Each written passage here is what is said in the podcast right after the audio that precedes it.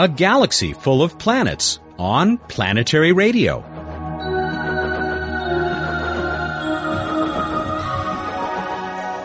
Hi everyone, I'm Matt Kaplan, back with Public Radio's weekly trip around the solar system and beyond, way beyond this week, as we welcome back Jeff Marcy of U C Berkeley. He and his colleagues have been in the news lately thanks to their discovery of planets that are much closer in size to our own Earth. Later, of course, we'll be joined by Bruce Betts with this week's What's Up and his latest space trivia contest. Here's a taste of what's happening around our universe. Recent reports of a phone call from E T are sadly highly exaggerated, says SETI at Home chief scientist Dan Wertheimer. He and others with the project believe the so-called signal is almost certain to be explained by a natural phenomenon. Scientists in Georgia have found more evidence of a deep impact almost thirty-six million years old. The fifty-mile-wide Chesapeake crater was first discovered in nineteen ninety-four. Now, grains of quartz formed in the heat of that meteor strike have been dug up. And the man who first proposed that comets are dirty snowballs has passed away. At ninety-seven, Fred Whipple was the oldest living astronomer. He made many other important contributions to science in his long career. You can fill in the details of these and other stories at the Planetary Society's website, planetary dot org. I'll be back with Jeff Marcy, professional planet hunter, right after this high-impact visit with Emily.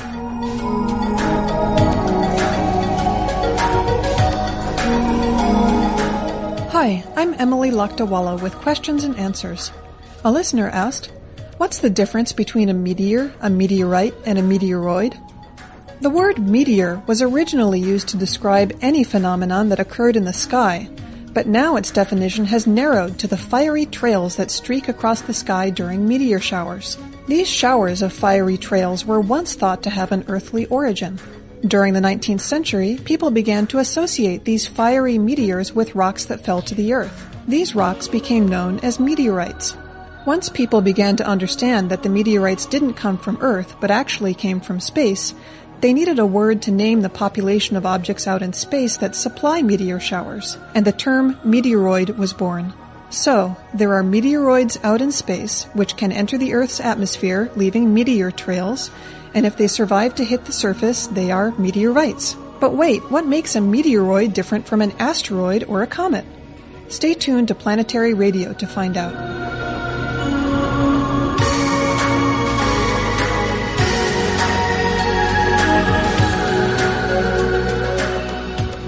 Doctor Ann Kinney has one of the world's greatest job titles. She is director of NASA's Universe Division in Washington, D C This was her reaction to the announcements made by planet-hunting astronomers just a few days ago. I think that what you've heard is an astounding amount of progress for nine years of research. I mean, ten years ago, this field barely existed.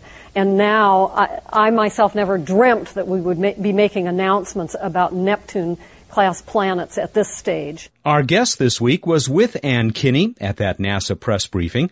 Jeff Marcy was on this show just three months ago, but we knew we had to get him back for you. He joined us from U C Berkeley to talk about that astounding progress Doctor Kinney mentioned and where he and his team will go from here. Jeff Marcy, congratulations. Thank you so much. I, uh, you told us last May that you get paid by the planet. From my viewpoint, you guys deserve quite a bonus last week. Well, when you're paid on a commission basis, you have to work extra hard. and, and the other uh, uh, sort of bonus that I heard about that was suggested by Alan Boss of the Carnegie Institution, he's the author of uh, Looking for Earths. During the NASA press briefing that you did a few days ago, he said that uh, that you really deserve an Olympic gold medal. Well, of course, I don't know about that. We, my team works very hard, and we have fantastic people at the observatory. Uh, gold medal doesn't quite apply because this is such a large team effort. Probably six or seven of my collaborators have been working day and night, seven days a week, and then there's all the technical staff that make the optics and the computers and the telescopes work. So it's it's really more of a relay uh, effort when there's where there's a lot of team members. If somebody had said to you uh, nine years ago, as you and others were just beginning to discover extrasolar planets, that by now you would be discovering ones that are only a few times as big as our Earth, what would you have said? Well, I'm, I, it, it would have. It, it was clearly impossible. I mean, most people back in the nine, nineteen nineties thought that even finding the largest of the planets, the Jupiters, would be impossible. Uh, people literally laughed at me. I, I asked some experts, "Do you think we really will be able to find planets by looking for the wobble of a star due to the planet yanking on it gravitationally?" And you know, people said, "Of course, probably not. It's such a tiny effect." And so, even finding the biggest planets was thought to be ridiculous. And I remember, uh, I was going to say as a kid, but it's more recent than that, people saying, well, we'll probably never be able to detect planets, just like we'll never be able to resolve a star as a, a disk, except, of course, for our own star and the planets circling our own sun. Well, you know, people uh, compared uh, a few years ago, nine years ago, people compared hunting for planets to the search for uh, U F Os and maybe pyramid power and that sort of thing. And, of course, you know, you can see there's sort of a connection between them all. Indeed, we wonder if the, the extraterrestrials are hovering around watching us from afar. But in the case of planets, it, it really worked out, and it couldn't. It didn't have to be that way. I mean, we could be sitting here today in two thousand four, two thousand five, still wondering where the planets are. Are there planets? Is our solar system special? And yet, here we are nine years later, and uh, I'm proud to be part of the media conspiracy that's keeping you from doing any science this week. You really have been busy, haven't you? It would, uh, well, personally, it's been a little crazy. It's, uh, I have to say, I mean, on Tuesday when we were at NASA headquarters announcing the first Neptunes ever found, I think I did twenty-five television interviews with T V stations from Beijing and Hungary, and there was one from uh, South America, and so that's the lovely thing about these planets is that everybody is interested. Children of six, seven years old point up at the night sky and wonder the same profound questions that we professionals are asking. Are there other Earths out there, and are we alone? Clearly, our audience, me included, uh, we're pretty thrilled and very happy to have you back on. Uh, didn't realize that uh, we'd be having you back on quite so soon. What, if anything, that you can pin down, what led to this more than an order of magnitude improvement in your ability to discover planets? Well, we're very lucky to have access here in the United States, anyway, to the uh, world's largest telescope, the Keck telescope, located on the big island of Hawaii, uh, high atop a hopefully dormant volcano called Mauna Kea. And uh, with that world's largest telescope, we can gather enough photons, which is really the key, from these stars to spread them out into all of their wavelengths of light, blue, green, yellow, and red, and look for this tiny Doppler shift of the light from the star as the star is yanked around by the planet. So really, without the world's largest telescope, we couldn't do it. And then it to be a little more recent, in the last few years, we've improved the optics of the spectrometer that spreads the light out into a rainbow of colors. We've got much faster computers to analyze those spectra. And frankly, my collaborators, Paul Butler, Deborah Fisher, Steve Vogt, and I have uh, rewritten all of our software that we use to analyze the data. So it's it's a combination of a lot of improvements that have led to the discovery of Neptune-like, uh, maybe rocky planets. And in fact, you said during that NASA press briefing just a few days ago that uh, you really have to look now at uh, everything, all of your plans and uh, how you conduct this search, because it suddenly now seems to be within the realm of possibility that even before these amazing uh, new planet-finding NASA missions are launched, you guys might be able to find an- another Earth? Well, I hate to sound too optimistic, but if you don't dream, you probably won't get anywhere. And what we're hoping here is that we can improve yet further this uh, so-called Doppler wobble technique for finding planets. Here we've found planets that are about fifteen times the mass of the Earth, and with another factor of two or three improvement, maybe we can get down to five Earth masses. That's starting to get interesting, because a planet five times the mass of the Earth, well, it'll just be a little bit bigger than the Earth. It would have a rocky surface, uh, maybe lukewarm temperatures if it's the right distance from the star, and it could harbor uh, liquid water that would serve as the solvent for biochemistry. Alan Boss also gave you lots of kudos because uh, this planet that you found, circling, I hope I pronounce it correctly, Gliese four thirty-six. Exactly. It's an M-class red dwarf. And there are an awful lot of them around, aren't there? Well, you know, our Milky Way galaxy contains two hundred billion stars. Many of them are pretty average stars like our sun, but most of the stars are, in fact, these low-mass, little runts of stars, the so-called M dwarfs, M-type stars. So something like seventy percent of the stars in our galaxy are of this type, and now finally we've found not only a planet around one of them, but in fact a rocky one. That that clearly suggests that our galaxy almost certainly harbors billions, indeed, I have to say ten or twenty billion planetary systems. As exciting as the announcements were that you made about the discovery of these new planets, that quote that you gave during the press briefing, which you've just almost repeated, that you believe there may be now as many as twenty billion planetary systems in our galaxy alone, that gave me chills. You know, I have to say, um, I'm a conservative guy when it comes to science, anyway, and that's a conservative number because, you see, our um, our galaxy with twenty um, with twenty billion planetary systems, that, that's got to be a lower limit with two hundred billion stars. I'm only imagining, at the very least, one out of ten of them has a, a planetary system, and, and frankly, it's pretty hard to imagine that it's so few. Uh, we're, we're probably just filled to the brim with planets of all sorts, all sizes, all types of orbits, some of them with just the right temperature for biology. Wow. Jeff Marcy of U C Berkeley is our guest. He's part of the team that just announced a couple of planets which are closer in size to our own Earth than um, any found before, especially if you consider them along with one found by a European team. And maybe we'll uh, mention that work after the break. But I ho- also hope, Jeff, that we can talk a little bit more about where you go from here after we do take this uh, quick break. This is Buzz Aldrin. When I walked on the moon, I knew it was just the beginning of humankind's great adventure in the solar system. That's why I'm a member of the Planetary Society, the world's largest space interest group. The Planetary Society is helping to explore Mars. We're tracking near-Earth asteroids and comets. We sponsor the search for life on other worlds, and we're building the first-ever solar sail. You can learn about these adventures and exciting new discoveries from space exploration in the Planetary Report. The Planetary Report is the Society's full-color magazine. It's just one of many member benefits. You can learn more by calling one eight seven seven planets. That's toll-free one eight seven seven seven five two six three eight seven. And you can catch up on space exploration news and developments at our exciting and informative website, planetary society dot org. The Planetary Society, exploring new worlds.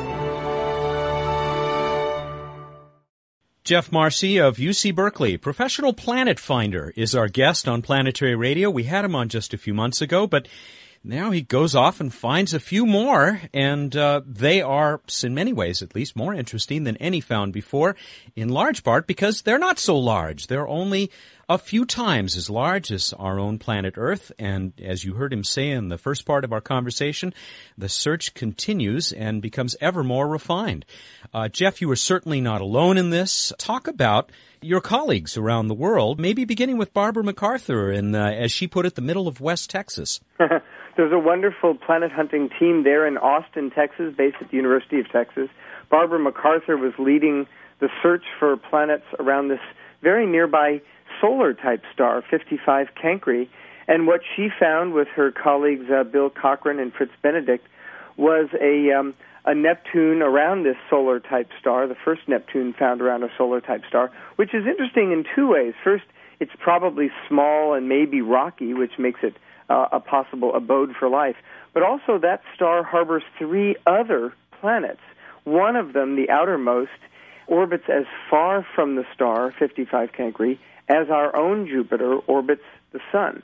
So that system has not only a, a Jupiter analog, but now a possibly rocky planet in close. So you can begin to see that the architecture of other planetary systems in some ways is similar to, and in other ways different from, our own solar system. How about that team in uh, Switzerland, which uh, made their uh, announcement of a Neptune-class planet uh, just maybe a week before yours? Well, they're doing beautiful work in Geneva. It's led by uh, a venerable, uh, wonderful astronomer, Michel Mayor. He's built his own spectrometer to do this. It's called HARPS. And uh, you got to give them credit for building a spectrometer specifically designed to hunt for planets. It sits hmm. in the Atacama Desert on a modest-sized telescope there in Chile. And uh, with it, they're surveying one hundred nights a year for extrasolar planets. And as you said, the more sensitive the spectrometer, the smaller a wobble in the uh, orbit of that star that you can uh, detect. Yeah, that's right. In, in the planet hunting game, little is better. And uh, finding the littler uh, planets means you're finding planets more and more like the Earth. And the problem is, technically, that a little planet can't be detected directly, nor can the bigger planets. They can only be detected by how they gravitationally yank on their host star. And so little planets are hard to find because they don't pull very hard. We'll mention that uh, there's much more, a lot more detail about uh, all of these planet searches on the Planetary Society website at planetary dot org. And we will also have a link on the website where uh, you can hear this radio show at planetary dot org slash radio to uh, websites that have uh, a lot to do with NASA and Jeff's work. Jeff, I said we wanted to talk a little bit more about where you go from here and how these most recent discoveries are, are affecting your work. You've already expressed that um, optimism, well-placed, we hope, that uh, we might find a, a real Earth-like or perhaps a super-Earth, a little bit bigger than Earth-sized planet, sooner than anybody thought. Well, I'll tell you something that I don't think anybody knows, and that is we've only learned in the last month or so that stars are more quiescent than we thought they were, making them more amenable to precise Doppler shift measurements and, hel- and hence allowing us to find these even smaller planets. So the future is ridiculously bright. It, I'm just almost giddy about it. We should be able to find planets that are only a few times bigger than the Earth, and we have to gear up with the Keck telescope now to survey stars even more intensely than we had before to get enough photons, observe the stars often enough to find these Earth-like planets. So obviously you feel that you're not at the limits of what the Keck is capable of doing. Well, that's right. We're not really at the limit yet. Uh, we, we just installed a new digital camera, C C D detector, which, uh, by the way, cost a little bit more than the one that you might have in your drawer in your house. This C C D uh, digital camera was nine hundred fifty thousand dollars. But we just installed it. It's going to be designed uh, and geared up to to uh, hunt for planets of the lowest mass. So we're really opening up a new window here into a new era of planet hunting. In how you analyze this data, is that changing as you refine your techniques? You know, that's really where we spend our time. People often ask, well, what do you do? You go to the telescope, you take data, then what?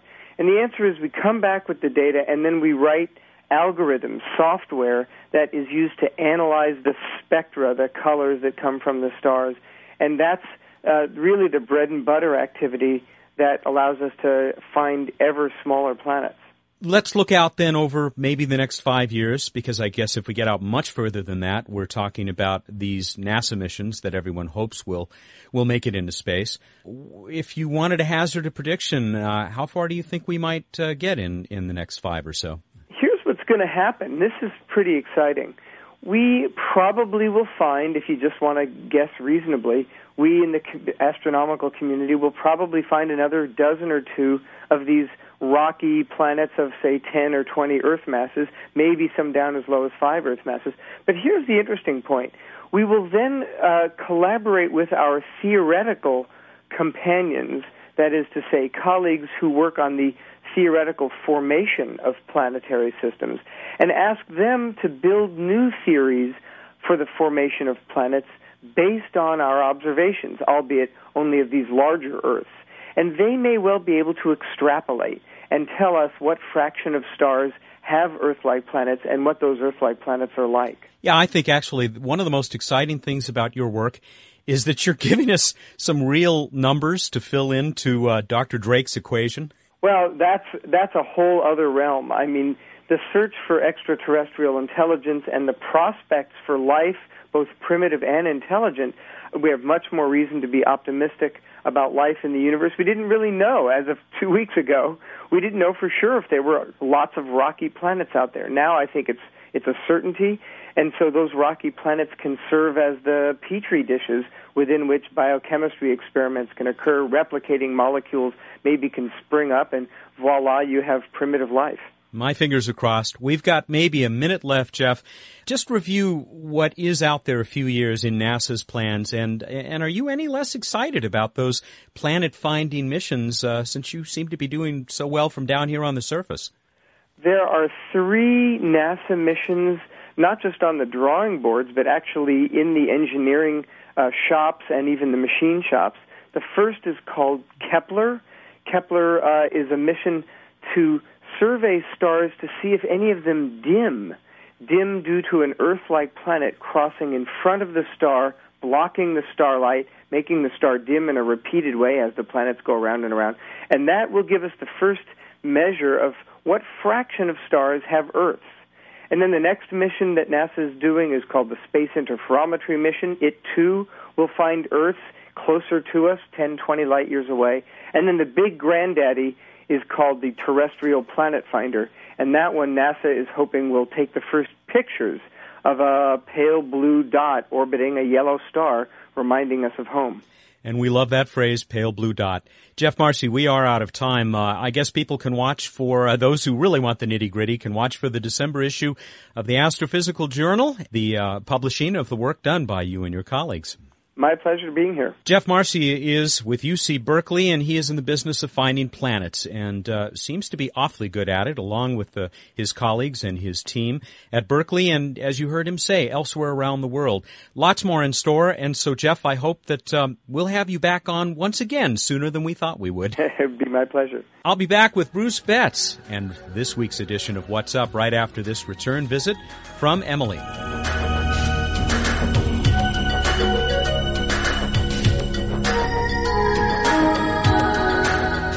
I'm Emily Lakdawalla, back with Q and A.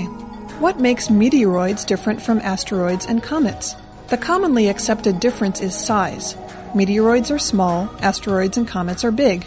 The reason size is important is that we can see asteroids and comets with telescopes, but we can't see meteoroids. We can guess that meteoroids are made of the same stuff as asteroids and comets because there are annual meteor showers that take place when the Earth passes through the wake of a passing comet. But until our telescopes get sensitive enough to see meteoroids, we won't be able to compare meteoroids and asteroids directly.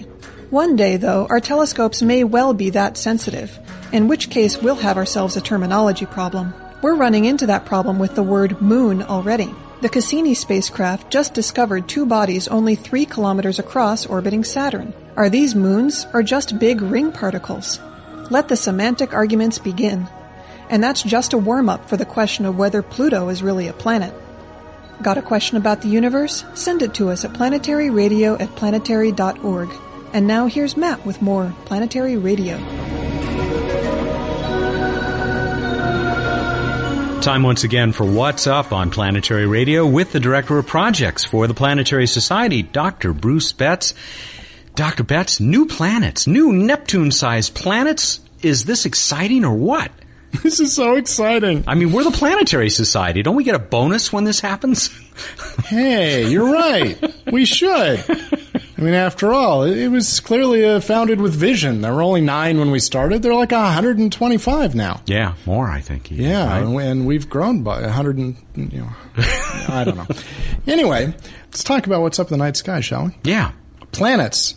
Let's talk about that. Ones you can actually see with your naked eye instead of through crazed spectroscopic techniques on gigantic telescopes. And it's good to know with with twenty billion planetary systems in the galaxy that we hold our own right here in the solar system. Darn straight, tootin' stuff. Anyway, if you're going to see planets, you need to look before dawn, but you've got great planets to look at. If you do, Venus, brightest star-like object up there. Look in the east. You can't miss it before dawn. And you'll see Saturn, also looking like a bright star, but not nearly as bright, uh, just above Venus, growing slightly farther away, as seen in our, our sky over the coming weeks. To their upper left, you can see the stars Castor and Pollux, the twins. You can also check the moon out as its crescent goes passing by Saturn, then Venus on September ninth to the eleventh. And then it visits with Mercury, which is far to the lower left of Saturn and Venus. A really good time to see Mercury right now. It's always hmm. going to be low on the horizon, but it's a good time. It's actually brightened up. It's actually a little brighter than Saturn is. Looks like a very bright star. And again, far to the lower left of Venus and Saturn, and it'll be near the moon on uh, the twelfth and thirteenth of September. And, and... September tenth, don't miss this, Matt. Go out there. Mercury, really close to the star Regulus. Oh. Not, not actually really close to it, but as seen in our sky, very, very close. Tenths of a degree apart in the night sky, particularly on the tenth, but you'll also see it on like the ninth and eleventh. On to This Week in Space History. September eleventh, nineteen ninety-seven, Mars Global Surveyor arrived at Mars. It's been up there working constantly for seven years now, hmm. returning unbelievable data about Mars. Has revolutionized our understanding of the planet. This mapper that's given us not only fantastic images, but topographic data, magnetic data, all sorts of stuff. Still cranking seven years later. Unbelievable. On to Random Space Fact! Of the twenty-two thousand or so meteorites that have been discovered on the Earth, approximately thirty-two have now been identified as originating from the planet Mars. And how is it that they know that for a fact?